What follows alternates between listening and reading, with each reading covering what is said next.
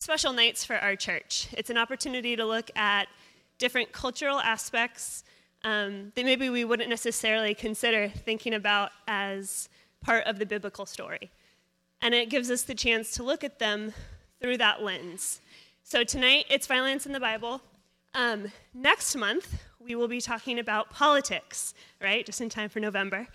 Um, we will have two speakers coming that I am incredibly excited about.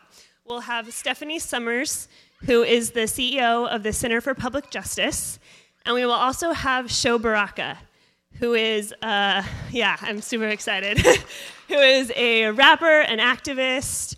Um, he is the founder of the AND campaign. If you've heard about that, it's a political um, activist movement in Atlanta. Um, so they will be joining us next month, so make sure you're here for that one. Um, and then to kick us off, I will start you guys with a little bit of a question.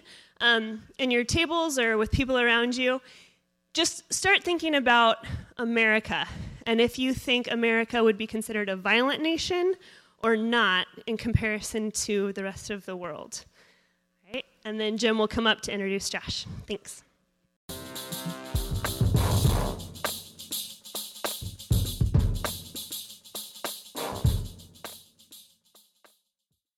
One of the things I wanted to highlight about tonight is the reason why we chose this topic, uh, violence in the Bible, is because we as a church are, are going through something that we're calling the True Story Project.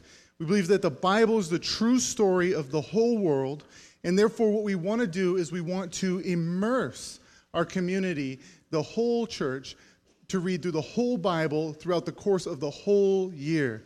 So if you have not participated in that, you should know that we've got a, uh, a, Bible reading plan and this little thing called a squid book to help you engage Scripture. If you need one of these, come find me afterwards. I'll be uh, in the lobby back there. Um, but one of the things we wanted to emphasize with the True Story Project is if you're getting behind, that's okay. Our little motto is start today, start today. We want people immersing themselves into the Word. So uh, continue to dive into that. And, and, and connecting that to the first Wednesday tonight, we know that people are going to be reading parts of the Old Testament uh, very soon for the first time that have levels of, of violence, and there's things that are going on. And so I know that many of us would have questions about that and how to make sense of that. So we decided to in, invite Josh Butler here to uh, speak. And the reason is, is for a couple reasons. One is that he has written a fantastic book, one of my favorite books called Skeletons in God's Closet. And so he's going to talk about some of that stuff tonight about holy war and what you see in the, in the Bible. Um, the other reason is because this is a guy that we at Redemption, the pastors at Redemption, have been profoundly influenced by, and we like him a lot. He's a pastor up in uh, Portland, Oregon, at a church called uh, Imago Dei. Uh, he's an author of two books The Skeletons in God's Closet and uh, The Pursuing God. And he's probably tired of me saying this, but he, uh, one of the reasons why I like him so much is because I think he's like the perfect combination between Dr. J. Julius Erving, he's right over there, you can see him, Malcolm Gladwell, and C.S. Lewis if that person was raised in Portland. So, that's what you should expect tonight. So, would you go ahead and welcome him as he comes up and leads us?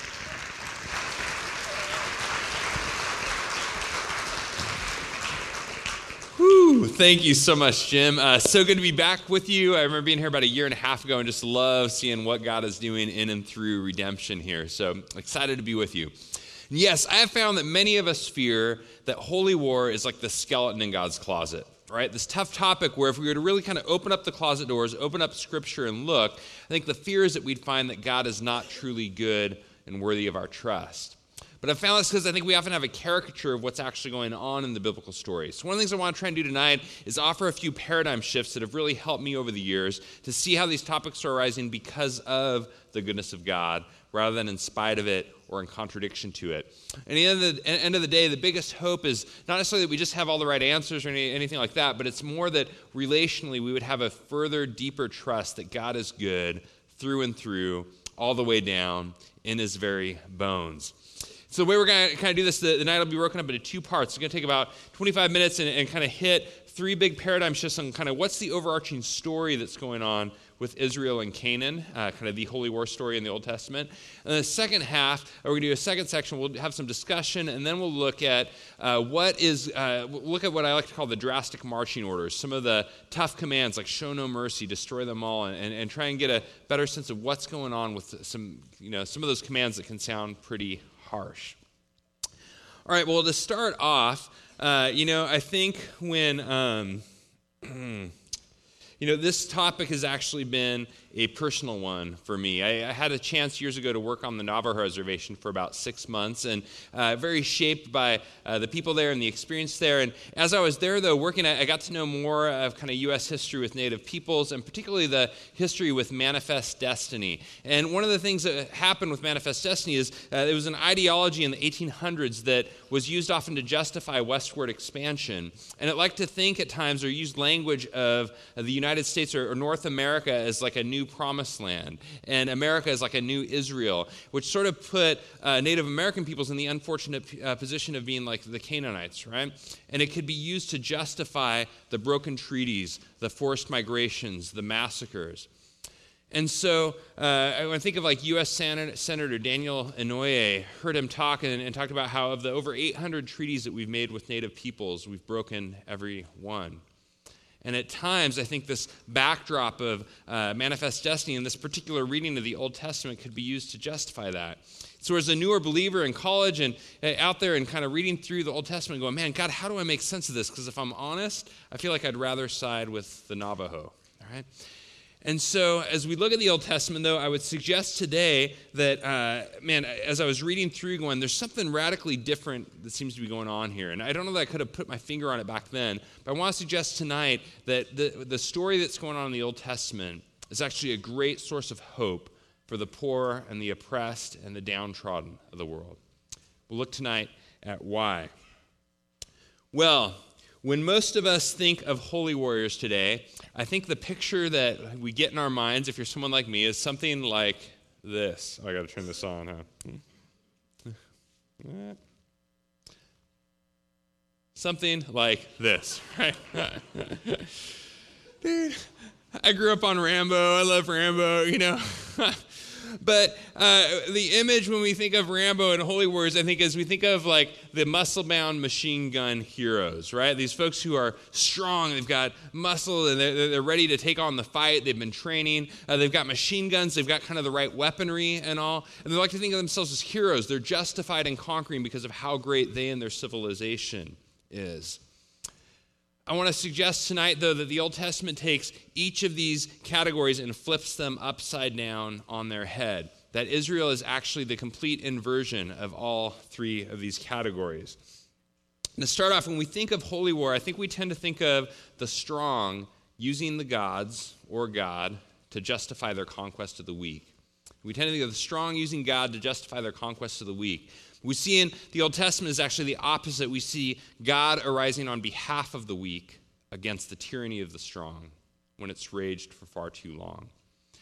We have to, first question we have to ask is who is it that's involved in this, this battle? And we see that Israel is not the strong, they are the exact opposite. They are depicted as the weak, the last, the least. They are a nation of slaves who have been getting their tails kicked on the outskirts of Egypt's empire for four centuries. And so God chooses the weakest and last and least of the ancient world, and he pulls them and draws them out, and God is taking on the mighty empires of the ancient world through them. As we see, this is not the strong going up against the weak, it is God arising on behalf of the weak against the strong of the ancient world. So let's take a look at each of these three categories and see how Israel inverts them. We'll start with machine guns. Does Israel have machine guns? No, she does not, right? Is, Israel comes out of Egypt and uh, man, again, she's this nation of ragtag slaves, and it's not like there was a stockpile of AK 47s waiting for them out in the wilderness, right? Like, Israel is going up against the mightiest imperial powerhouses of the ancient world, and they are armed to the teeth. They've got the best weaponry of the day, and Israel has whatever she's been able to gather, kind of the sticks and stones she's been able to pull together in the desert. Israel, I would suggest, is like a kindergartner taking on the high school senior class with a wiffle bat. She's outrageously outgunned. We see as well, if we think about defenses, Canaan has strong, fortified military outposts capable of deflecting anything, fortresses like Jericho, right? And Israel's defense system is a small wooden box that she built in the desert, the Ark of the Covenant, signifying that her protection, her only defense is that God's presence goes with her. When we think of generals, uh, Canaan has generals who have practiced warfare on the surrounding nations. Uh, Canaan itself has become an assimilator of nations. It has conquered and assimilated uh, others into its territory. Israel's generals are, you know, are, are, folks who've been practicing, you know, warding off snakes in the wilderness. Right? When we think of armor, Canaan has high-tech metal armor, the best of the ancient world. Israel, we're told, has the same ratty clothes she's been wearing in the desert for the last 40 years. We think about the warriors themselves, Canaan is a land of giants who have been feasting on the milk, uh, land of milk and honey for generations. In contrast, uh, Israel is depicted as like a nation of runts. She marches in to Canaan like ants under elephants' feet. Canaan has all the wealth and affluence and the psychological confidence that that can bring. They, and Israel's food, uh, you know, they, it's almost depicted as like the equivalent of like prison food, bread and water, right? They've been in survival mode out in the wilderness for a generation. All right, so when we th- see this, uh, I would suggest to you that Israel's weaponry looks less like this and more like this, right? Like Israel is uh, outnumbered, they're outgunned, they're outmanned, and her only hope is that God goes with her. Uh, there's this famous verse in the Psalms uh, that Israel sings. It's a, it's a holy war verse which says, Some trust in chariots and some in horses, but we trust in the name of the Lord our God. Israel learned to sing this during her encounter with Canaan. And there's this picture of in Egypt, like they trust in horses, chariots, which were like the tanks of the ancient world. They've got the mightiest kind of powerful weaponry. And our hope, our trust is not in our military kind of, you know, weaponry and firepower. Our hope is in the name of the Lord our God who fights on our behalf. so, something here is happening that's antithetical to mainstream holy war. Israel is the dramatic, laughable underdog. If we're thinking of football, this is less like uh, one higher ranked team going up against a slightly lesser ranked team. This is like your, you know, the NFL Super Bowl champions going up against your local high school pee wee football team, right? They're in a different league altogether. Okay, so we've looked at kind of the machine guns. Uh, now let's move to muscle bound. Like, is Israel muscle bound? And what I mean by this, muscle bound, is kind of strength and training and strategy and the skill sets and all in preparation for the fight. And what we see again with Israel is the exact opposite. Her strategies are ridiculous, right? So let's take Jericho, for example. So, this is the first battle as Israel comes up to the land of Canaan. And, and I'm sure with Joshua and, and everyone, they're kind of going, all right, let's wait on God and let's find out, God, what's the battle plan going to be? And so they wait for it and they wait for it. And God's like, all right, here it is. I want you guys to march around the walls for seven days and blow trumpets. You know? that is a ridiculous battle strategy right? If you can imagine, uh, man, like during World War II, if you can imagine uh, the Allied soldiers storming the beaches of Normandy with rock music weapons, right? Like guitars. it would just be like, what are you doing? That is a ridiculous battle strategy. Or, uh, you know, the Mongols coming up to the Great Wall of China and blowing trumpets or something. Like it would be seen as laughable. If we had kind of Mexico and Canada like marching along the U.S. border with a marching band, like we would laugh, right? That's not uh, it's not a good battle strategy. But I think there was a point to it, right? It was going, Israel was marching in in a posture of worship and not with kind of the violent weaponry and all the stuff that the ancient world had, but trusting God to be the one, the God she worshiped, to fight on her behalf. And we see that this isn't just uh, you know a, a one-off experience. This actually becomes the prototype. Like almost all of the battle strategies look ridiculous. And so, if we go a little further, we see with Gideon and Judges, and here in the days of Gideon, uh, things have become uh, hard for Israel again. Like the, the powers of Canaan have, have arisen and are oppressing her, and she is again kind of like she was in Egypt, kind of under the thumb of these mighty powerhouses. And so God goes and he raises up Gideon. And we're told that Gideon is from the least family of the weakest tribe and the last in Israel. So, once again, when things are hard, God goes to the last, the least, and the weakest, and he draws out and calls out Gideon to lead the people. And as Gideon comes, we're told that, uh, man, Midian's militias have gathered against Israel, and they are so many that they, it says they, they could no more be counted than the sand on the seashore. Like, so Israel's going up against these sand on the seashore armies, and Gideon is able to rally uh, 32,000 troops. And so, okay, we've got our 32,000 troops, God, and we're ready to trust you and go up against these sand on the seashore armies. And so, God, what's the battle strategy? And they wait for it, and they wait for it, and they wait for it. And God says, You have too many men. I want you to send 99% of them home. It's a story where they drink from the river, and the ones who kind of lap the water like dogs, you know, uh, a ton of folks get sent away. God sends 99% of the troops home. He's like, I'm going to take on the sand on the seashore militias with the remaining 1%. That is a bad battle strategy. Right? That is a ridiculous battle strategy. If you can imagine Lincoln during the Civil War sending 99% of the Union soldiers home, just going, oh, let's just take them on with the remaining 1% just to prove a point, right? Or William Wallace kind of Braveheart, you know, he's on the battlefield and he tells all the Scottish battalions, just, just go home, take, take the day off. I'm going to take these guys on by myself. That's kind of the picture. And it's ridiculous, but I'd say it's designed to be. It's designed to prove a point that God is the one primarily doing the fighting, that it's not in Israel's strength. And indeed, God tells Gideon, you know, we're doing this lest Israel might boast that my own strength has saved me. When it's not anywhere close to Israel's strength, her hope is in God who fights for her.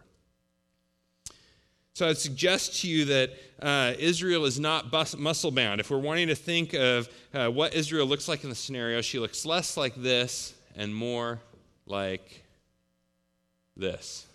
Right? like Israel is a nation of weaklings in the ancient world going up against the mighty muscle bound powerhouses.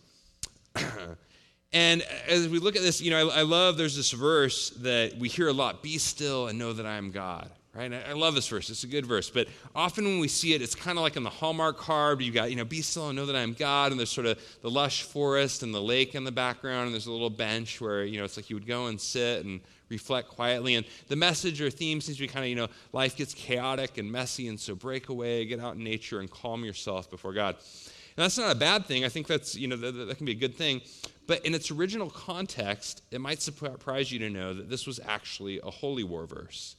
Be still and know that I am God was a holy war verse. It comes from the scene where God is delivering Israel out from Egypt. And so she's coming out from under the empire and she's on her way out and she gets to the Red Sea and finds that Pharaoh's armies and the chariots and horses are coming down upon her at her heels. And so she's kind of facing on the one side kind of the chaotic forces of the water and nature and creation, and on the other side, the chaotic political forces of Pharaoh's army. And she's about to get crushed and sandwiched in the middle. And going, God, what's the battle strategy? What is our hope? And Moses says to the people, he says, Do not be afraid. Stand firm, and you will see the deliverance the Lord will bring you today. The Egyptians you see today, you will never see again. The Lord will fight for you. You need only to be still. Hebrew scholars would say this gets picked up and carried into the Old Testament as the famous phrase, Be still and know that I am God. The picture we should have in mind here then is, is less of kind of uh, the monk in the monastery, kind of secluded from society. Not, not that that's necessarily all bad, but when we hear be still and know that I'm God, the image that we should have in mind is more like a kid with disabilities on the playground getting beat up by 10 bullies who are older and stronger than him. And suddenly his dad steps on the field and says, Step back, son, and watch me take care of these guys for you. Like, be still and know that I am God. So we see once again that Israel is not muscle bound, and I think this kind of confronts um, the uh, the picture of uh, you know terrorists, right? Like where because you could say, okay, well, we know that uh, you know Israel isn't strong. Um, like maybe the mighty empires of our day, but couldn't terrorists kind of say, well, we're the weak fighting on behalf of God, right? Like But this gets it backwards too, because Israel's motto is not, we will fight for God. Her motto is, God will fight for us. And if he doesn't, we don't stand a chance. Like Israel is not taking on the empire for God, God is taking on the empire for Israel. This is not kind of a network of cowards taking pot shots at civilians from the shadows of caves with billions of dollars in international oil money. This is a weak, marginalized group of people standing defenseless on the open battlefield, about to get crushed unless God arises to fight on their behalf. Like uh, Ben Ollenburger is an Old Testament scholar, and he puts it this way, observing this uh, kind of theme in, in the Old Testament. He says, you know, every other nation in antiquity claimed that their gods participated in war and were responsible for giving their warriors victory. But only Israel came to understand this claim to mean that it was unnecessary to fight. It's kind of powerful going, man, Israel's hope, and when she participated, it's just kind of finishing off a battle that God had already won. Like her hope was not that she would fight for God, but that God would fight for her. And that gave her the confidence to stand vulnerably in the midst of the nations of the ancient world. All right, well, we've looked at uh, muscle bound and machine guns, and we've seen that Israel kind of inverts each of those. And then for the third one, uh, let's take a look at heroes, right? Is, are Israel heroes, right? And once again, I think uh, we see that they're not. And so, what I mean by heroes is that historically, nations have used the greatness of their civilization to justify their conquest. Right? We call this kind of the realm of ideology. So, think of the Roman Empire, and the Roman Empire justified conquering the surrounding nations because of how great their civilization was going to be. They called it the Pax Romana, the peace of Rome. Basically, we're justified conquering you because of the peace our civilization will bring in its wake. If we go into kind of Western colonialism in the modern era, there was what uh, some called the white man's burden. There could be kind of this sense of almost we have this duty and this obligation to go and, and conquer and establish ourselves around the world because of the, the, the peace of our civilization that we'll bring in its wake. I think today, I think it might not be so much political as economic at times, where there's a sense of, dude, we're justified in economically expanding wherever we can go because we'll bring you Coca Cola and computers and compact cars, right? There's a sense of the greatness of our civilization justifies our expansion. And whatever we might think of that, Israel moves in the opposite direction. She is constantly being reminded that it is not because of her greatness. We see in Deuteronomy uh, a central holy war passage here where God says, uh, here in Deuteronomy 9, he says, Know this, it is not because of your righteousness or your integrity that you're going to take possession of their land, but on account of the wickedness of these nations, for you are a stiff necked people. Right? Not very flattering, you're stiff necked, right? There's a sense of going, no, for sure, it's not because of how great you are right? Which is kind of shocking because, you know, there's the classic phrase, victors write the history books. And what that means is like, man, if you win the battle, you get to tell the story of how it went down. And those who win, those who have victory, like to look back and say, man, look how great we are, look how noble and heroic and brave and courageous and all those things. But Israel works in the opposite direction. The Old Testament is constantly talking about how weak and fearful, idolatrous, unbelieving, dishonest, and disobedient she's been. It's almost like Israel hired a reporter to kind of follow her through the wilderness and track down all of her biggest mistakes and weaknesses and shortcomings and blast them all over the pages of her history books. The Old Testament reads almost as an anti ideology of Israel glorying in the fact that things worked out in spite of how screwed up she was. This is something counter to mainstream holy war. Not just like God's kind of writing a few lines in a few different directions. It's like he's taking the mainstream picture of holy war written across the ancient world and he's flipping it upside down on its head. We see that Israel, uh, it was not only her uh, ideology of like her greatness, she also is depicted as not being a hero in terms of her numbers. We are told in Deuteronomy 7, another holy war passage, Moses says, Hey, the Lord did not set his affection on you and choose you because you were more numerous than other peoples, for you were the fewest of all peoples. When we hear that, we might go, oh, fewest, that, that might not be a big deal or sound like it. But the reality, in the ancient world, numbers were king. Like if you had loads of folks, that was assigning your strength and your greatness and the, the greatness of your civilization. And God's actually going, man, you guys are not only like uh, a little bit behind, you're dead last. And why was that? Well, I think part of it, God calls Abraham a few generations after the nations have already been growing and expanding.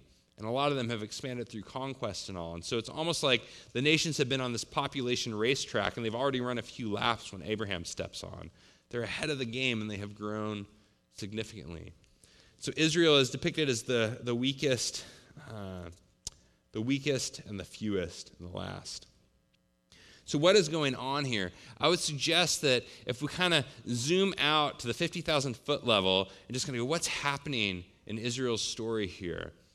I would say, I would put it like this I would say that God is choosing the smallest, weakest, most helpless, vulnerable, powerless people to reveal to the mightiest, wickedest, bloodiest, nastiest powerhouse empires this is the kind of God he is. He is a God who identifies with the weak, the last, and the, the least, with the oppressed, the marginalized, and that though he is patient as kind of the structures and powerhouses of our world build our dominance and build our, our structures and the histories of injustice that are so often entailed, that though God is patient, he will not be patient forever. That ultimately God will arise and that God tears down the unjust structures of our world and he hands it over and lifts up this nation of homeless, wandering slaves as a signpost of his inbreaking kingdom in the ancient world. Well, one final thought kind of wrap up this section would be uh, I think we see all of this epitomized in the classic story of David and Goliath. And if you think of David and Goliath, uh, we often can think of this as like a sort of like a cute children's story, right? Uh, but I think there's actually something much more going on that this is not just a holy war story, it is actually the holy war story.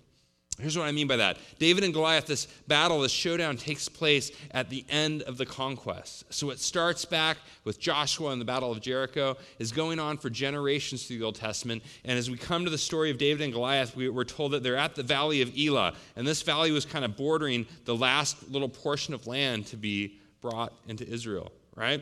And and as we see this, we see, uh, so this is like the end. David is finishing what Joshua began. This is the climax and the completion of the conquest.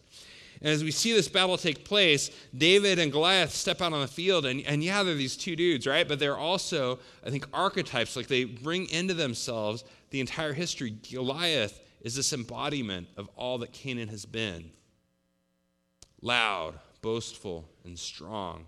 He's got all of the fanciest weaponry and the armor. He's got uh, just, you know, like he's just armed to the teeth and he's loud and boastful. And he, he says, like, he's got the strategy. Like, I'm just going to walk down and, you know, chop your head off, right? Like, he's got the ideology of, like, I'm going to do this on behalf of my gods. I, I will fight for my gods to show them how great I am, right? They are. And David works in the opposite direction. David is like this runt in comparison to Goliath's armor and all. He's a shepherd boy. He can't even fit, he can't carry the armor or fit it on him. And so he's in kind of his shepherd clothes, his ragtag clothes. And in place of like the mighty weaponry of the ancient world, he's got this sling and stones. And yeah, it can fire straight, but I think in the ancient world, you're looking and just going, that looks ridiculous, right? And, and in place of kind of the loud, boastful ideology, like David's like, doesn't say, hey, I'm going to fight for God. He says, God will fight for me. God will take you down today on my behalf. And even the strategy, like Goliath's strategy makes perfect sense. Like, go track down your enemy and pop off their head, right? David's strategy makes no sense. Like, throw pebbles at Mount Everest and hope it falls down, right? And yet, at the end of the day, God arises on behalf of David wins and it's this it's the climax and consummation of the conquest and the story embodies in its imagery and all it embodies the whole story that's gone before well, I know that you're always supposed to give kind of practical application when you're giving a talk like this, you know, and so I, I don't want to leave you hanging. I want to give you some practical application with what to do the, to, with this. I want to give you the 10 steps to fight a holy war, right? So here's how to fight a holy if you really want to fight a biblical holy war today, here's how you can do it. Step number one is throw away your armor. Step number two, burn your tactical training books. Get rid of your strategy, right? Step number three, uh, find the cheapest, most ineffective weapons you can. Number four, visit a rehab center to find military leaders with issues. Five, hire a reporter to meticulously track all your flaws and failures. Six, boast to your enemies about how backwards your civilization is. is that going? Oh. There we go. Find the biggest, baddest superpower who will surely kick your tail. Number eight, pick a fight. Nine, walk into the middle of the battlefield. And ten, pray that God shows up. Right? So, there we go. this is backwards. No one is going to fight a holy war like this these days, right? Like, uh, and so one of the concerns with Old Testament violence and all is often that, man, well, if we really believe in in that, then it's just going to we're going to use that to justify violence like that today. But I think no one in their right mind will do that. So if we really kind of immerse ourselves in the story, if we kind of take a closer look at what's going on, I think it actually reveals a radically different picture, and it's one that actually speaks to a God who will ultimately stand up for the, the oppressed, the downtrodden of our world, and a God who cares about not just personal injustice, he cares about systemic injustice and things of that nature in our world. And so, as we kind of end this first half, I want to break into some discussion. And uh, as we talk around our tables, I guess the, the two things I'd kind of leave you with to talk about would be first, would be uh, which are, are, are, there any of those paradigm shifts that kind of most um, most stand out to you? Kind of the muscle bound, the machine gun, or the heroes. One of those that kind of was like, ah, I've never seen that before. Maybe talk about that. And the second would be if we kind of try and zoom into the modern day, we open with the question of like, America, like, are, are, we more or less violent? And, and similarly, I think going, where do we as, as America, how do we kind of fit in that storyline? Like, if, if we're kind of looking at the mighty empires of the world and the weak and uh, disempowered nation, and then similarly, where does the church fit in that storyline? Not necessarily us here right now, but the global church, the global body of Christ. How might America and how might the global body of Christ kind of fit into a narrative like that? So let's take uh, about five minutes and discuss. Thanks.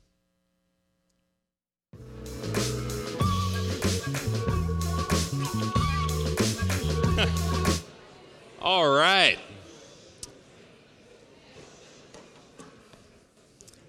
Well, let's bring it back in. Uh, great discussion, it sounds like it's going on. Okay, so we started uh, there just trying to go, hey, what is the overarching storyline that's happening here in the Old Testament? Uh, but now I think we could say, okay, that's. Uh, that, that helps that you know we've kind of got the, the storyline in, in, place but still there are uh, somewhat i would like to call drastic marching orders in the old testament right? Some things that sound really kind of gnarly. And so for example we read that israel is told to show no mercy. She's told to utterly destroy them and is told to not leave alive anything that breathes. And if you're like me at first glance you kind of read that and go dude that sounds like genocide right? Like that just sounds brutal. Kind of, is that actually what's going on? Is this actually genocide? And indeed, this has been used by many uh, critics of Christianity to argue for just how brutal uh, the God of the Old Testament is. So, Richard Dawkins, kind of a vocal critic of Christianity, he says this shows this is ethnic cleansing done with xenophobic relish, these bloodthirsty massacres. And so I want to ask kind of, is that actually what's going on? Is this a picture of, of genocide and ethnic cleansing? And I want to suggest to you uh, kind of three paradigm shifts again here that have helped me to kind of get a grip, I think, on what's going on in, in, in this part of Israel's story. Okay, first off, I'd say the first uh, paradigm shift or observation is to recognize that these orders are carried out in the context of cities. And in the Old Testament, these are military cities.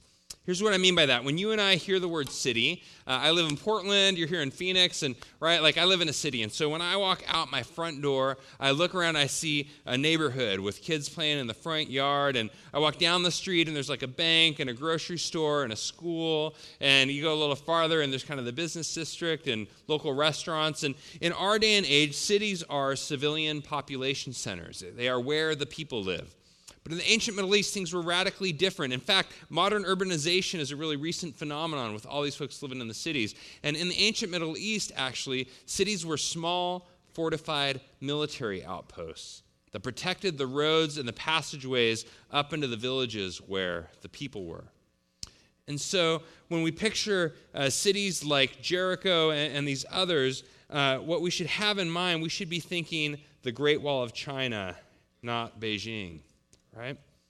And so I like here is a quote by a scholar, Paul Copan. He talks about, hey, all the archaeological evidence uh, indicates that no civilian populations existed at Jericho, I and other cities mentioned in Joshua. Jericho was a small settlement of probably 100 or fewer soldiers. This is why all of Israel could circle it seven times and then do battle against it on the same day. Okay, so we should picture here God is pulling down the Great Wall of China, not demolishing Beijing.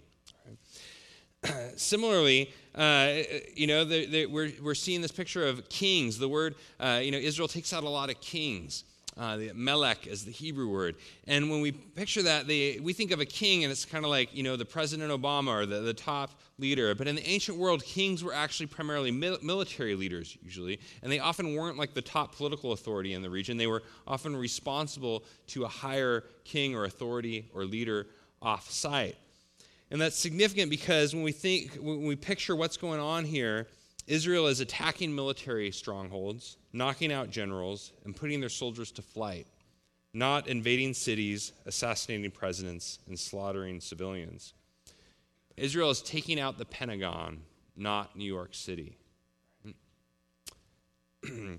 she is taking on Napoleon and his militias, not Paris and her masses. So when we see this, uh, this language of the, these conflicts with these cities, uh, these are not civilian population uh, centers and, and, massacres and all. These are military engagements with strong, fortified military strongholds. And some folks could go, yeah, okay, but there's a couple details that seem a little weird then. What, what about Rahab, right? Because Rahab, you see the story of Jericho, and Rahab and her family, they, they're living in the city, right? And so that, that looks like civilians.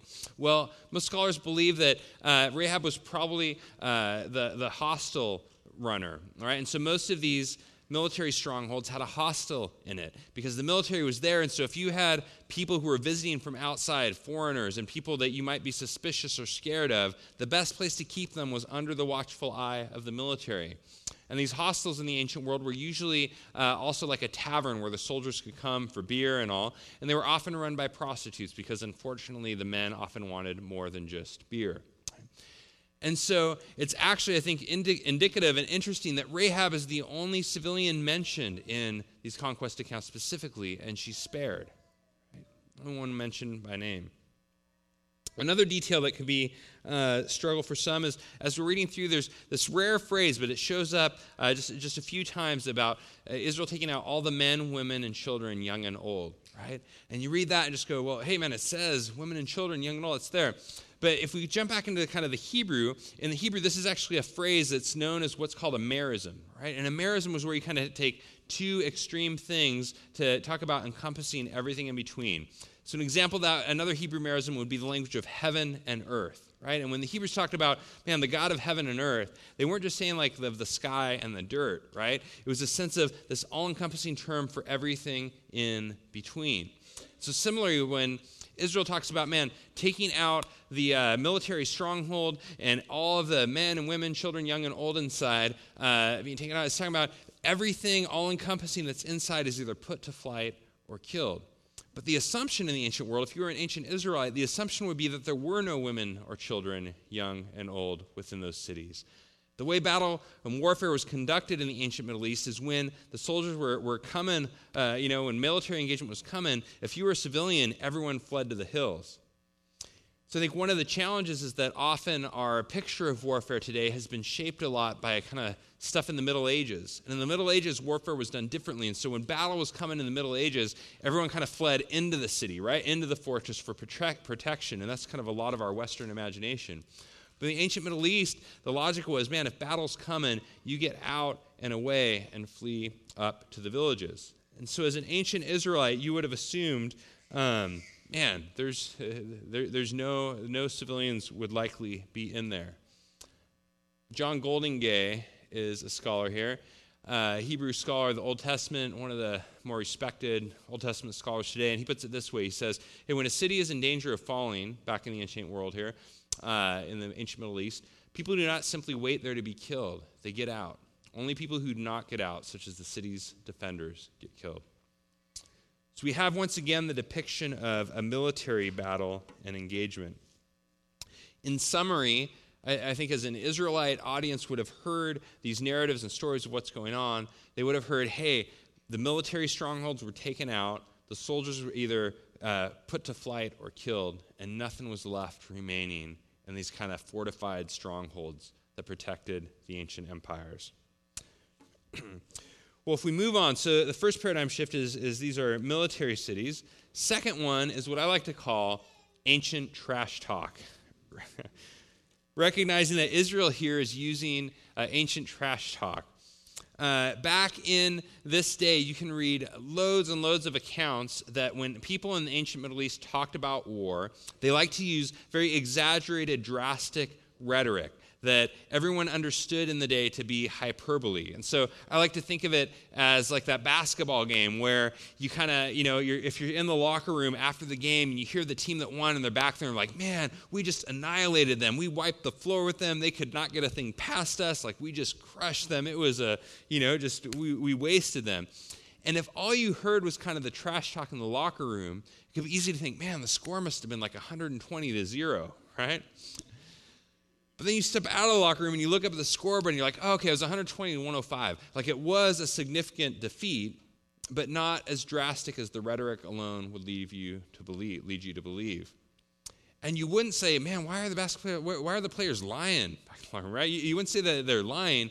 You would just recognize it was recognized as an understood way of speaking. And similarly, in the Old Testament, uh, so they're just in the genre of military literature, uh, kind of military warfare, war history, and all. They're using the recognized literary conventions of the day to talk about the battles that have taken place. Uh, this doesn't mean that the ancient uh, writers are lying, kind of like the players in the locker room, right? But one of the first questions we have to ask when we read Scripture uh, and we're trying to interpret it and understand it is to kind of go, what genre is this, right? And so if we're reading uh, the uh, like apocalyptic literature like Revelation, we're going to go, okay, we have to read that a little bit differently than we would say a letter from Paul, right? Or Jesus' parables are going to read a little differently than Chronicles, Old Testament history. As we look particularly at the book of Joshua and some in Samuel and all too, that we have genre being used in some of these passages of military war history and they believe use the established conventions of the day, similar to these flood of similar examples where you read these examples in the ancient world surrounding them, and these things like, man, we completely emptied the mountains, like Mount Takarimu and these, these different mountains. We just completely wiped out this people group entirely. They have been wiped off the face of the earth. They will never exist again. Like it sounds like genocide. And then you find out a year later that the same people who were supposedly wiped out are back again, strong as ever, causing just as much trouble. This rhetoric is all over the ancient world. But I would suggest, even if we did not have that, uh, those examples from the ancient world, that the Old Testament itself on its own demands to be read this way. And here's what I mean by that. Uh, this uh, drastic language really only shows up in a few places, two places where there's a battle and they say, hey, we did this. And there's also before where kind of God's saying, do this, two battles where they say, we did it, and then in the end looking back and going, hey, it was done, right? And in both of those battles, we see this dynamic happening where uh, immediately after, the people who are supposedly wiped out are back again as strong as ever. So, one of the most significant ones is uh, Joshua 9 to 12. So as you're reading through Joshua and you come across this, these chapters in 9 to 12 where it says, man, basically like all the kings and all the forces, these 30-something kings of northern Canaan rallied all of their troops and forces, and all the kings and all their forces in southern Canaan, these 30-something kings rallied their forces, and their goal is to take out Israel. So it's significant that it's depicted here as a de- defensive battle. Like Israel's about to get crushed and annihilated by, again, they, they're called these sand on the seashore militias that are going to come and crush her and take her out. And Israel says, Oh my gosh, what are we going to do? God, we need you. And this is the famous story where God has the sun stand still and God flings down kind of the hailstones from the sky on the enemy armies. God fights on behalf of his people and wins the victory. And then Joshua and the troops run after and they, they, they complete the military battle, they complete the military victory. And at the end, almost in kind of this high of we did it, we, we won, we, we survived, Joshua goes on and he goes, Man, we did it. We wiped out, uh, you know, we, we, we wiped out all the kings of Canaan, all the forces of Canaan, we took all the land of Canaan, and he uses this language like we showed no mercy, we utterly destroyed them, we did not leave alive anything that breathes. The problem, however, though, is if we take that literally, we're only in Joshua 12, right? And if we take it literally, Joshua's saying it's done. Like Canaan is ours, Israel's established, conquest is over. But all you have to do is go another chapter, another few chapters, and you see like still got a long way to go, right? We're in Joshua. We've still got the rest of Joshua. We've got 1 Samuel, 2 Samuel. We've got all the way into Kings. We've got all the way until David's day, right? There's still generations to come before this thing actually gets completed. And so, if we actually take Joshua 12, one of the, the few places where this actually shows up literally, the rest of the storyline makes no sense. The other place is in Samuel, and same deal with Saul and the Amalekites. We could talk about that if we want later during the Q and A. We see the same thing basically. It's a city and its military forces, and showed no mercy, utterly destroyed them. And we read later the Amalekites are still around, still strong, still causing trouble for Israel and trying to take her out. Okay, well.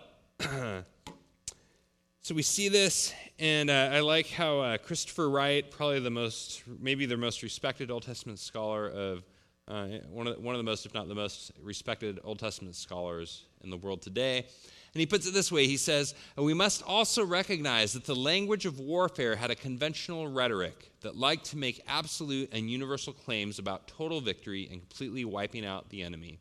Such rhetoric often exceeded reality on the ground this is not to accuse the biblical writers of falsehood, but to recognize the literary conventions of writing about warfare. To catch that again, like it's not to accuse them of falsehood. It's not to say the basketball players in the locker room are lying. It's to recognize the nature of the rhetoric and the language. Similarly, Paul Copan, another scholar, puts it this way. He says, hey, a closer look at the biblical text reveals a lot more nuance and a lot less bloodshed. Joshua was just saying he had fairly well trounced the enemy. okay, so we've seen, hey, these cities this is taking place with, these are military cities. Uh, we've seen that uh, they're using ancient trash talk as they're writing. But the third and final one, and this is perhaps the biggest one in my estimation, is that the primary language that's used in the Old Testament is driving out, not killing off driving out, not killing off. The language of driving out the Canaanites is used like over 60 something times, whereas the language of um, the, the drastic marching orders, like we said, just shows up in these very few places. The primary language that the Old Testament uses for Israel's encounter with Canaan is driving out, and this is the language of eviction, not murder. So if you think of like that rowdy dancer who gets bounced from the club, right? Bad news is you got bounced, buddy, but the good news is you're still alive, right? Got driven out. So this is the primary language. And uh, so let's look at a few places where this language shows up to kind of see and get a feel for it. So one here, Deuteronomy 11 says, The Lord will drive out all these nations before you, and you will dispossess nations larger and stronger than you. Notice here how God is the primary agent doing the driving out. And notice how this emphasis on how much larger and stronger the nations that, that, that this is happening with are than Israel the power disparity, and God is the primary agent. Next one. Uh, in Exodus 23, God says, Little by little I will drive them out before you until you have increased enough to take possession of the land. So notice how this is depicted little by little it's going to happen. This is a uh, gradual process, not an overnight ejection, right? And if we read this literally and we read Joshua 12 literally, again, like they don't match up. Joshua 12 says, hey, we did it in a moment. This is going, this is going to be a gradual process. And once again, God is the primary agent. Go to Joshua 23. They're looking back at, and it says, Hey, the Lord has driven out before you great and powerful nations. To this day, no one has been able to withstand you. Notice again, they're looking back and saying this was primarily God doing the action. And again, this emphasis on how great and powerful they were compared to Israel. And so uh, when Israel does step in, there's this picture here where she's just almost like finishing off a fight that God's already brought 99% to the point of completion. When we hear this language of driving out, the context is that uh, Joshua and the others, it's inspiring courage for the fearful, not bloodlust for the greedy. The context is going, man, gonna, we're going to get our tails kicked unless God is in this working for us. And the, is it, man, God is going to be the one who fights for you, with you. Well, one other thing with kind of this, this driving out language is I think um, this driving out language shows up elsewhere in Scripture too. If you think back to early on in the biblical story, can you think of any other places where there are people who are kind of driven out of the land? It's like Adam and Eve, right? Like the beginning of the biblical story, there's this picture where Adam and Eve, it's the same kind of language and phrase, they're driven out from the garden, driven out from Eden. I think there's kind of similar logic going on here. Adam and Eve, they kind of unleash the destructive power of sin into God's good garden, and because of that, they're driven out. And similarly now, Canaan, they've been growing for centuries, and they have unleashed the destructive power of sin and their rebellion at kind of these monumental building levels, and eventually God's patience runs out, and like Adam and Eve before, he drives them out from his garden, out from the promised land. And we read later in Israel's story, the same language would be used for Israel with her exile. That Israel would grow and would experience her kingdom phase, her kingdom years, and in that time she would become as idolatrous and unjust as the nations before her. We read in the prophets she actually became worse, became more. And so again, God was patient and long suffering, but after these generations and centuries, God eventually drives his own people out from the land. This should be the primary imagery we have. It's the language of exile, of eviction. So, once again, if we kind of zoom out here and go, what is going on here? And I, I would offer, you know, one final reflection here. Uh, I am struck by more the patience of God in this story. What I mean by that is, uh, if you go back to Genesis 15, there's this interesting passage where God comes to Abraham and he makes this covenant with him. And, and God in Genesis 15 talks about, hey, Abraham, know for certain that your descendants, your grandchildren, are going to go into slavery in this other land, in Egypt, right, for 400 years. They're going to be cruelly mistreated there. But after that time, I'm going to bring them back out. I'm going to bring them here. And if I'm Abraham, I'm going, why? Like, man, that's my kids. God, I've given everything for you. Why won't you protect my children? And God goes, because the sin of the Amorites has not yet reached its full extent. The sin of the Amorites here in the land of Canaan has not yet reached its full extent. And a few thoughts on that. First off, um, if I'm Abraham, I'm ticked, right? Like, I'm like, man, God, I've given everything for you. And man, do anything you want to me. Let anything happen to me, but don't let it happen to my kids. Like, protect my kids, right? God's patience with Canaan entails the suffering of his children. Like, God's not just sitting around watching the daisies grow, He is in this, in this process that's, that's hard for his people, for his children, while he's being patient with the empires and powers of Canaan and Egypt. Second observation is the Amorites are probably way, way more violent than we want to believe or, or, might know. So the Amorites, that doesn't really ring a bell for us, but in the ancient world, the Amorites were famous for being the founders of Babylon. Babylon, kind of the archetypal mighty empire that loved to dominate and devour the nations and was known as kind of this oppressive powerhouse. And there's a sense here that uh, the Amorites have now invaded the promised land and are there setting up shop and growing in Abraham's day. And Abraham knew who the Amorites were because he came from their homeland. God calls him out of Babylon, out of Ur, and calls him towards the promised land. But there's a sense that Babylon's not far behind, and she's setting up shop. So ultimately, God is going to come and he's going to tear down Babylon and he's going to establish his kingdom in the land.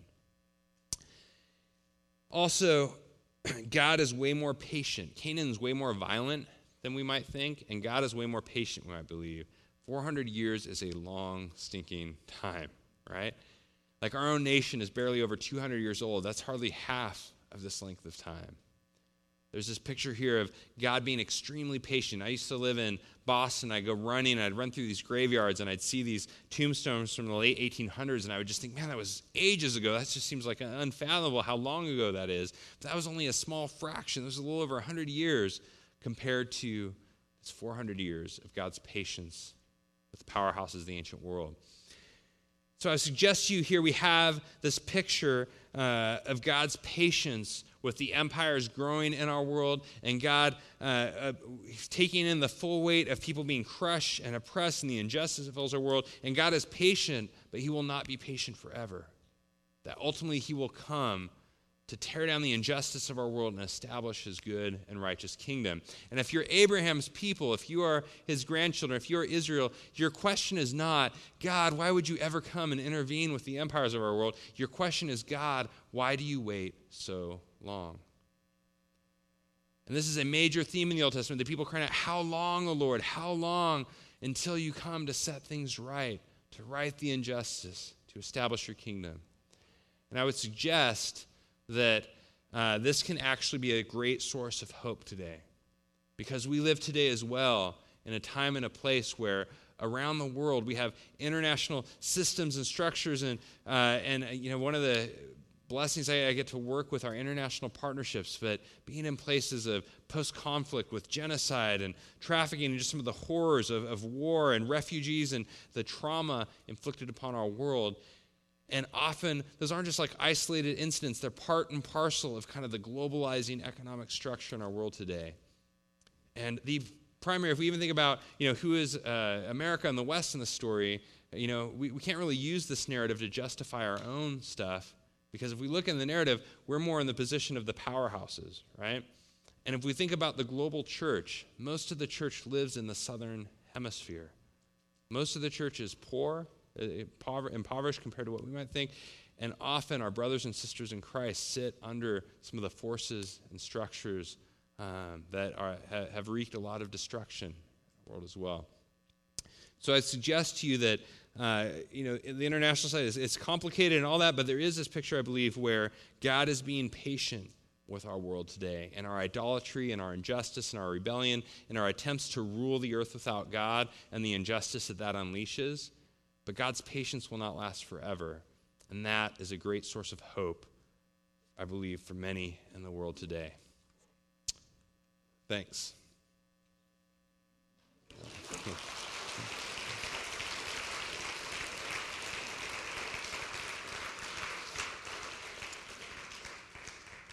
Cool. Um, go ahead and uh, take a minute to ask, uh, to discuss around the, the table. Um, Let's see. Here's a, here's a question I want to ask you. If you had um, 1,000 of any object to serve the most vulnerable, what object would it be, and how would you use it to serve them? So go ahead and have that discussion, and we'll come up in just a second.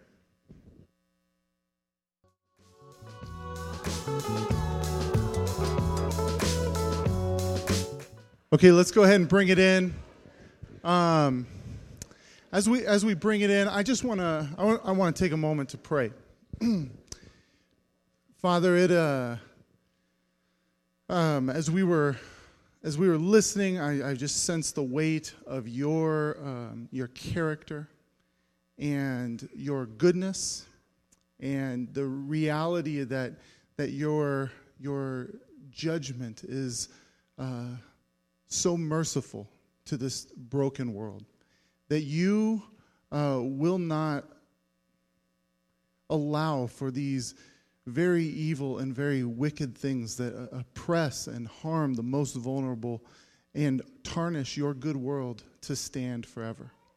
And that there's a day that's coming when uh, the swords will be beaten into plowshares, and every tear will be wiped away from the eyes of those who weep and all things will be made new. And we thank you for that. And we just pray that you would give us a sense of how to respond as a congregation in the midst of this violent world. In Christ's name, amen. So I'm calling a, a little bit of an audible tonight because of uh, what I was appreciating about what Josh has been saying. And um, I, I, just feel the sense to, of, of needing to. Um, to, to take some time and to wrestle with some things as a congregation and, in particular, uh, propose some questions to you. So, one thing, just to let you know, the questions that you send in, we're going to get to them. If you don't know, we have a podcast. Who's listened to the podcast, by the way? All right. So, we've got a podcast now, so we're able to field a lot of the questions uh, in the podcast. We're also I'm going to hopefully get to some of those tonight. And if you have questions, let's go ahead and send, uh, go ahead and put it up there. You can text those questions to all of life. to 411 247, and then send in your question, and then follow those instructions. So, got it? Those instructions. That's what you want to do. But the thing that I wanted to address tonight is that we are here talking about violence, and we're talking about if God is violent. And just to situate us in the context that we are in, we are in uh, Tempe, Arizona, the home of one of like the, the, the most prominent uh, athe- new atheism hubs where there are a lot of accusations that are thrown around to the God of the Bible that he is violent and that he is unjust and that uh, he's, he uh, is a divine child abuser and all of these things. And, and there's a reality that when you go to the Bible and you see some of the heavy things that are going on, there's a reality that, that, that God's judgment can be severe. And there are things that should and will make us feel uncomfortable when we read the Bible. And there's a reality that at, at certain points that we just say, I don't understand what's going on there, but I know this God who has made himself known and entered into the violence of humanity through the cross and who was resurrected. But, but the, the, one of the main things that I wanted to draw out tonight is that our question about, uh, about God's violence, a lot of them that happen here in Tempe, tends to put God on trial. To say, God, do you hold up to my standards? But I think that we need to flip the question a little bit. And instead of asking the question, which I think is an important question of how do we understand the violence in the Bible, we need to flip it and say, in light of the God of the Bible, how do we understand the violence that we see around us? To put ourselves on trial a bit. Let me just read. Actually, before I read some statistics, I want to tell you a little lighthearted, fun story. Fallujah. Who knows where Fallujah is? It's in Iraq. What, what's Fallujah famous for? Being really dangerous, right. My family, we received, uh, we've had seven international students stay with us over the years, and one of the guys who came to visit us was from Fallujah. And I went to pick him up, and he was sitting in the, the car with me, and you could tell his head was on a swivel. He was looking everywhere. And, and we got to my house, and he relaxed a little bit. I could tell he was just so tense. And then we were going to go uh, take a walk in the evening, and, and he, he basically wouldn't want to go on a walk. And I kept pressing him. I said, hey, it's really nice outside. Arizona, it's great. Like, like let's, let's go. Let's go Tempe Town Lake. And he basically said, I will not go outside because I've heard how violent America is. Like, I am terrified of being in America. And I'm looking at him saying, Man, you are from Fallujah and you won't walk around Tempe, Arizona. And part of it had to do with the fact that his whole perception of America was through movies, so he just thought we were doing high speed chases all the time. Um, but connecting to Chelsea's question earlier, I've generally kind of thought of America as not that violent of a place. And it's not that violent of a place, and it's, it's, it's pretty, pretty cool and pretty easy. Um, but whenever I hear my brothers and sisters in Christ around the world critique the American church, one of the main things that they critique about America and about the American church is how violent we are.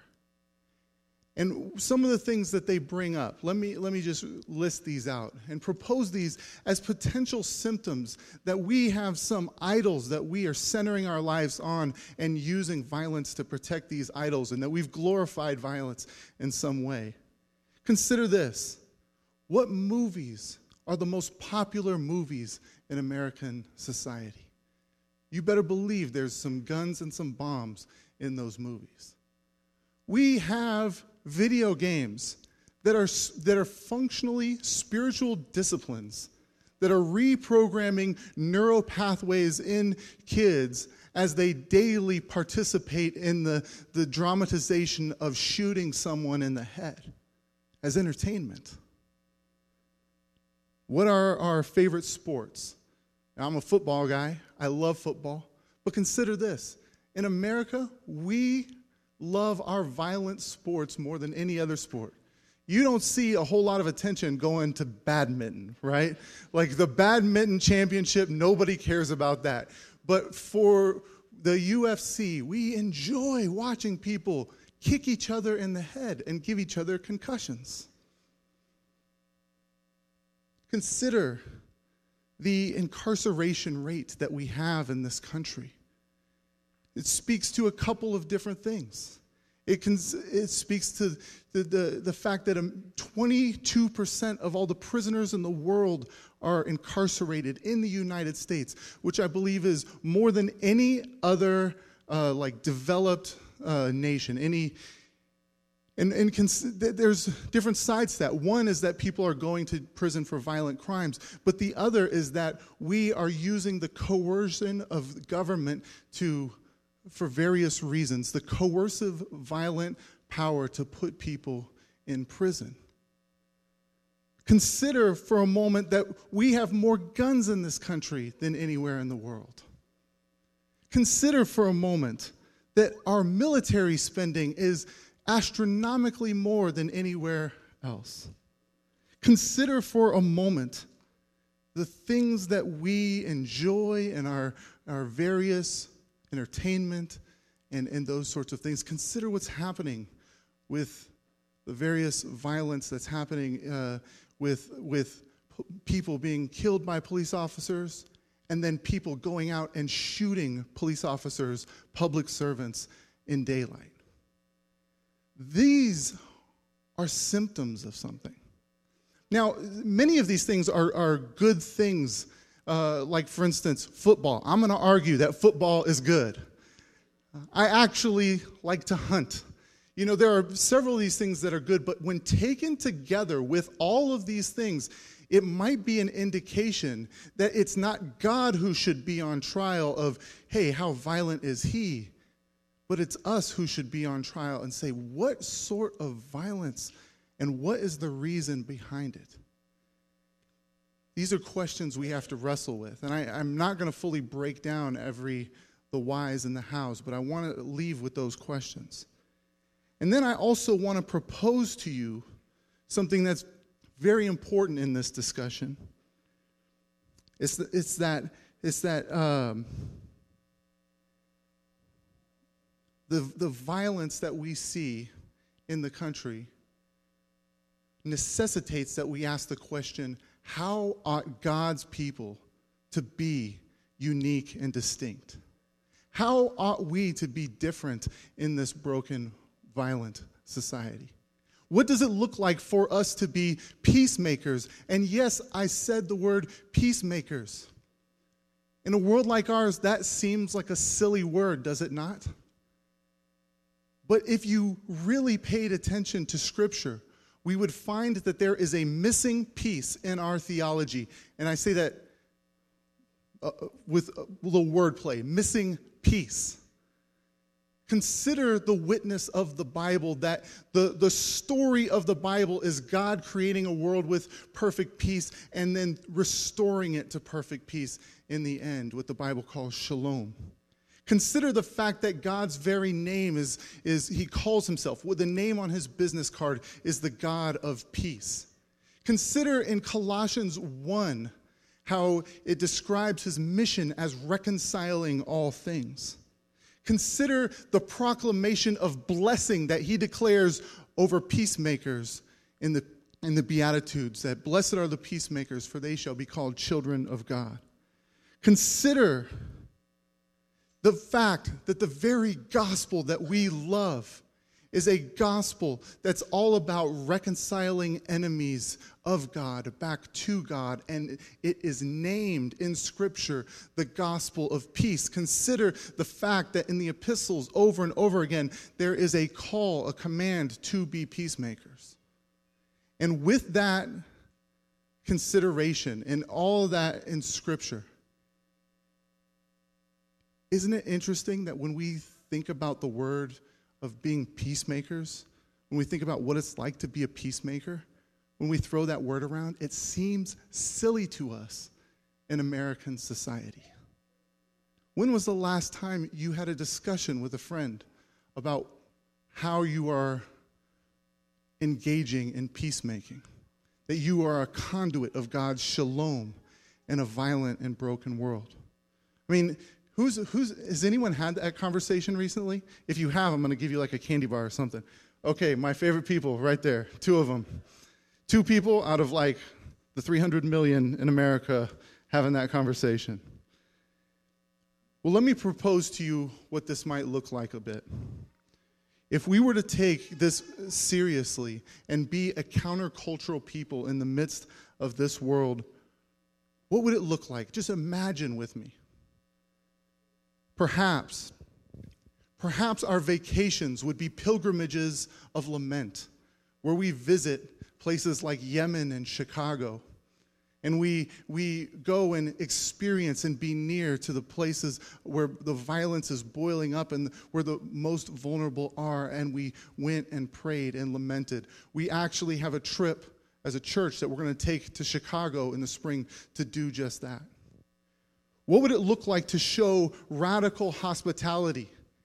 You see, the reality is with the international students at ASU, Anybody can find a homestay to stay with an American family except for Muslim men. People specifically request not to have them.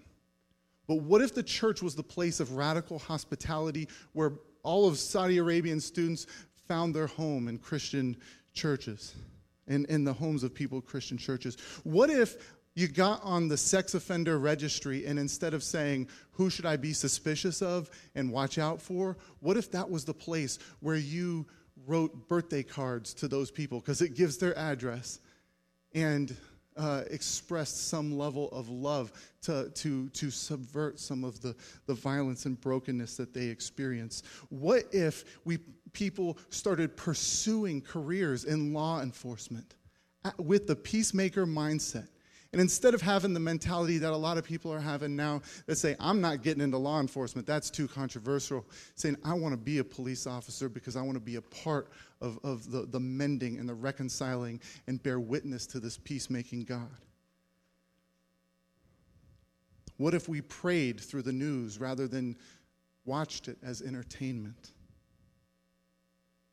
What if we honored the voice of the most vulnerable that can be prophetic to us in the midst of our very violent world. A guy named Jean Vanier, he moved into a home with people with special needs uh, to live with them and to learn from them. He said this quote right here. He says, A society which discards those who are weak and non productive risks exaggerating the development of reason, organization, aggression, and the desire to dominate. Uh, it becomes a society, society without a heart, without kindness, a rational and sad society, lacking celebration, divided within itself and given to competition, rivalry, and finally, violence. What if we elevated the voice of the most vulnerable to learn from them on how to live in a world like this? Well, there's, there's something we're going to call you to as a church. In January, we're starting something, we're calling it peacemaker teams. And we're, we're basically putting teams of people together who are actively going to be present in the places of most violence in our city. They're going to, not as protesters, but as a prayerful presence to de escalate the violence that's in that place, to pray for God's shalom, to offer a listening ear and water to those who are weeping or yelling. And it's going to be risky and there's going to be violence that breaks out. But the very nature of the gospel and our suffering God who absorbs sin into himself and suffers on our behalf is, is a self giving love that puts ourselves in harm's way for the sake of the other. If you want to be a part of one of those teams, uh, we're going to start it in January. Fill out one of those cards uh, on, on your table, and we'll connect with you as it gets closer to that. But then the, the, the, I think the, last word goes to a friend of mine. His name is Hakan. And he was a guy that I met when I was in Turkey. and uh, a Muslim guy, and he agreed to read the Bible with me. How cool is that? We read through the Bible, and we, when we uh, started in Luke, I don't know why, I just like Luke, so we said, hey, let's start in Luke. And I wanted him to get to know Jesus. And we got to Luke 6, and we read these words together as we sat down in a Turkish cafe. He said, This is Jesus, not Hakan, who said this.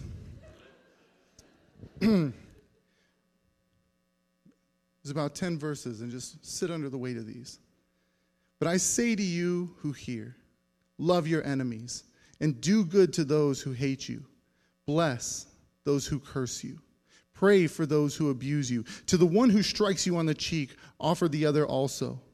And from the one who takes away your cloak, do not withhold your tunic either. Give to everyone who begs from you and from the one who takes away your goods, do not demand them back. As you wish that others would do to you, so do to them. See, if you love your those who love you, what benefit is that to you? For even sinners love those who love them. And if you do good to those who do good to you, what benefit is that to you?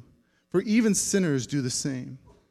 And if you lend to those from whom you expect to receive, what credit is that to you? Even sinners lend to sinners to get back from them the same amount.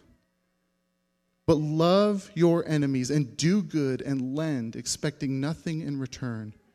And your reward will be great, and you will be sons of the Most High, for he is kind to the ungrateful and the evil. Be merciful, even as your Father is merciful, your heavenly Father is merciful.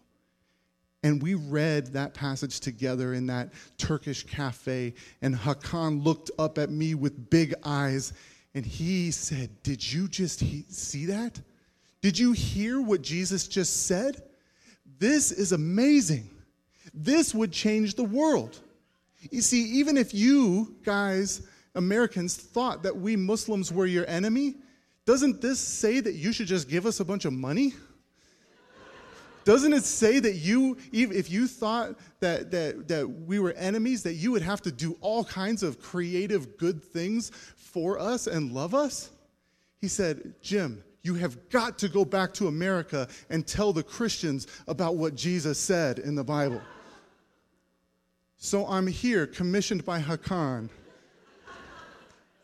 a Muslim man to tell Christians to take Jesus seriously in his command to love our enemies as ourselves. The passages in the Bible that should trouble us are not necessarily some marching orders in the book of Judges, which that's good if you ask that question. But there is no way we can read stuff like this and not be troubled and not tremble and say, What in the world does it look like to follow this God who suffers for his enemies by suffering for our enemies? This should make us tremble. And so, what we're going to do tonight, we're going to get to all the questions. We're going to answer them over the podcast, but I just think that this is important to leave the questions with you. The question is as we close, and, and here's, here's what we're going to do. We're, we're closing right now. We're not going to have an official end time. I'm just going to leave this question with you. You discuss it as long as you need. Once I put this mic down and pray for us, we're done, but you take this discussion. We do something called redemption grants around here. And uh, basically, where we give grants to people in our community, in our church uh, to be able to do good, to bless those who, uh, to bless people in the community. So it's your ideas that you generate. And we have uh, another round coming up soon. We actually stole this idea from Josh Butler in Portland. But we have that coming up. And so the, what I want to ask you to discuss around your tables is if you had $1,000 to love ISIS, to creatively figure out how to subversively love something, someone like ISIS or some other enemy, your political other. Or what, what, or the, the new atheist group or something like that that's hostile to you and you don't like them or something. But figure out whoever you decide or whoever you society frames as your enemy and think, what would you do with a $1,000 to try to tangibly love them?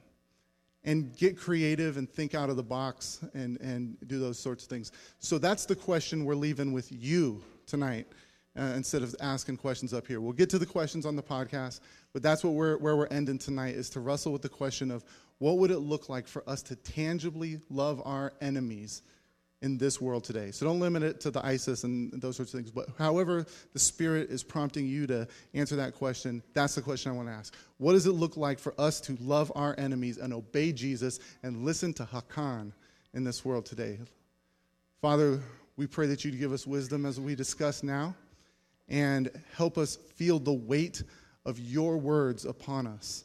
That the, the that your that your gospel of peace and the fact that you're the God of peace and the fact that you call us to be peacemakers is not some light thing that only belongs to, to hippies, but this is like this is this is a reflection of your character. And we live in a violent world where violence is taken in so so lightly and, and delighted in. Teach us, Father, what it looks like to delight in the gospel of peace, to love our neighbors well, and to love them sacrificially. God, I pray that you would give wisdom to everyone in this room as they discuss this now.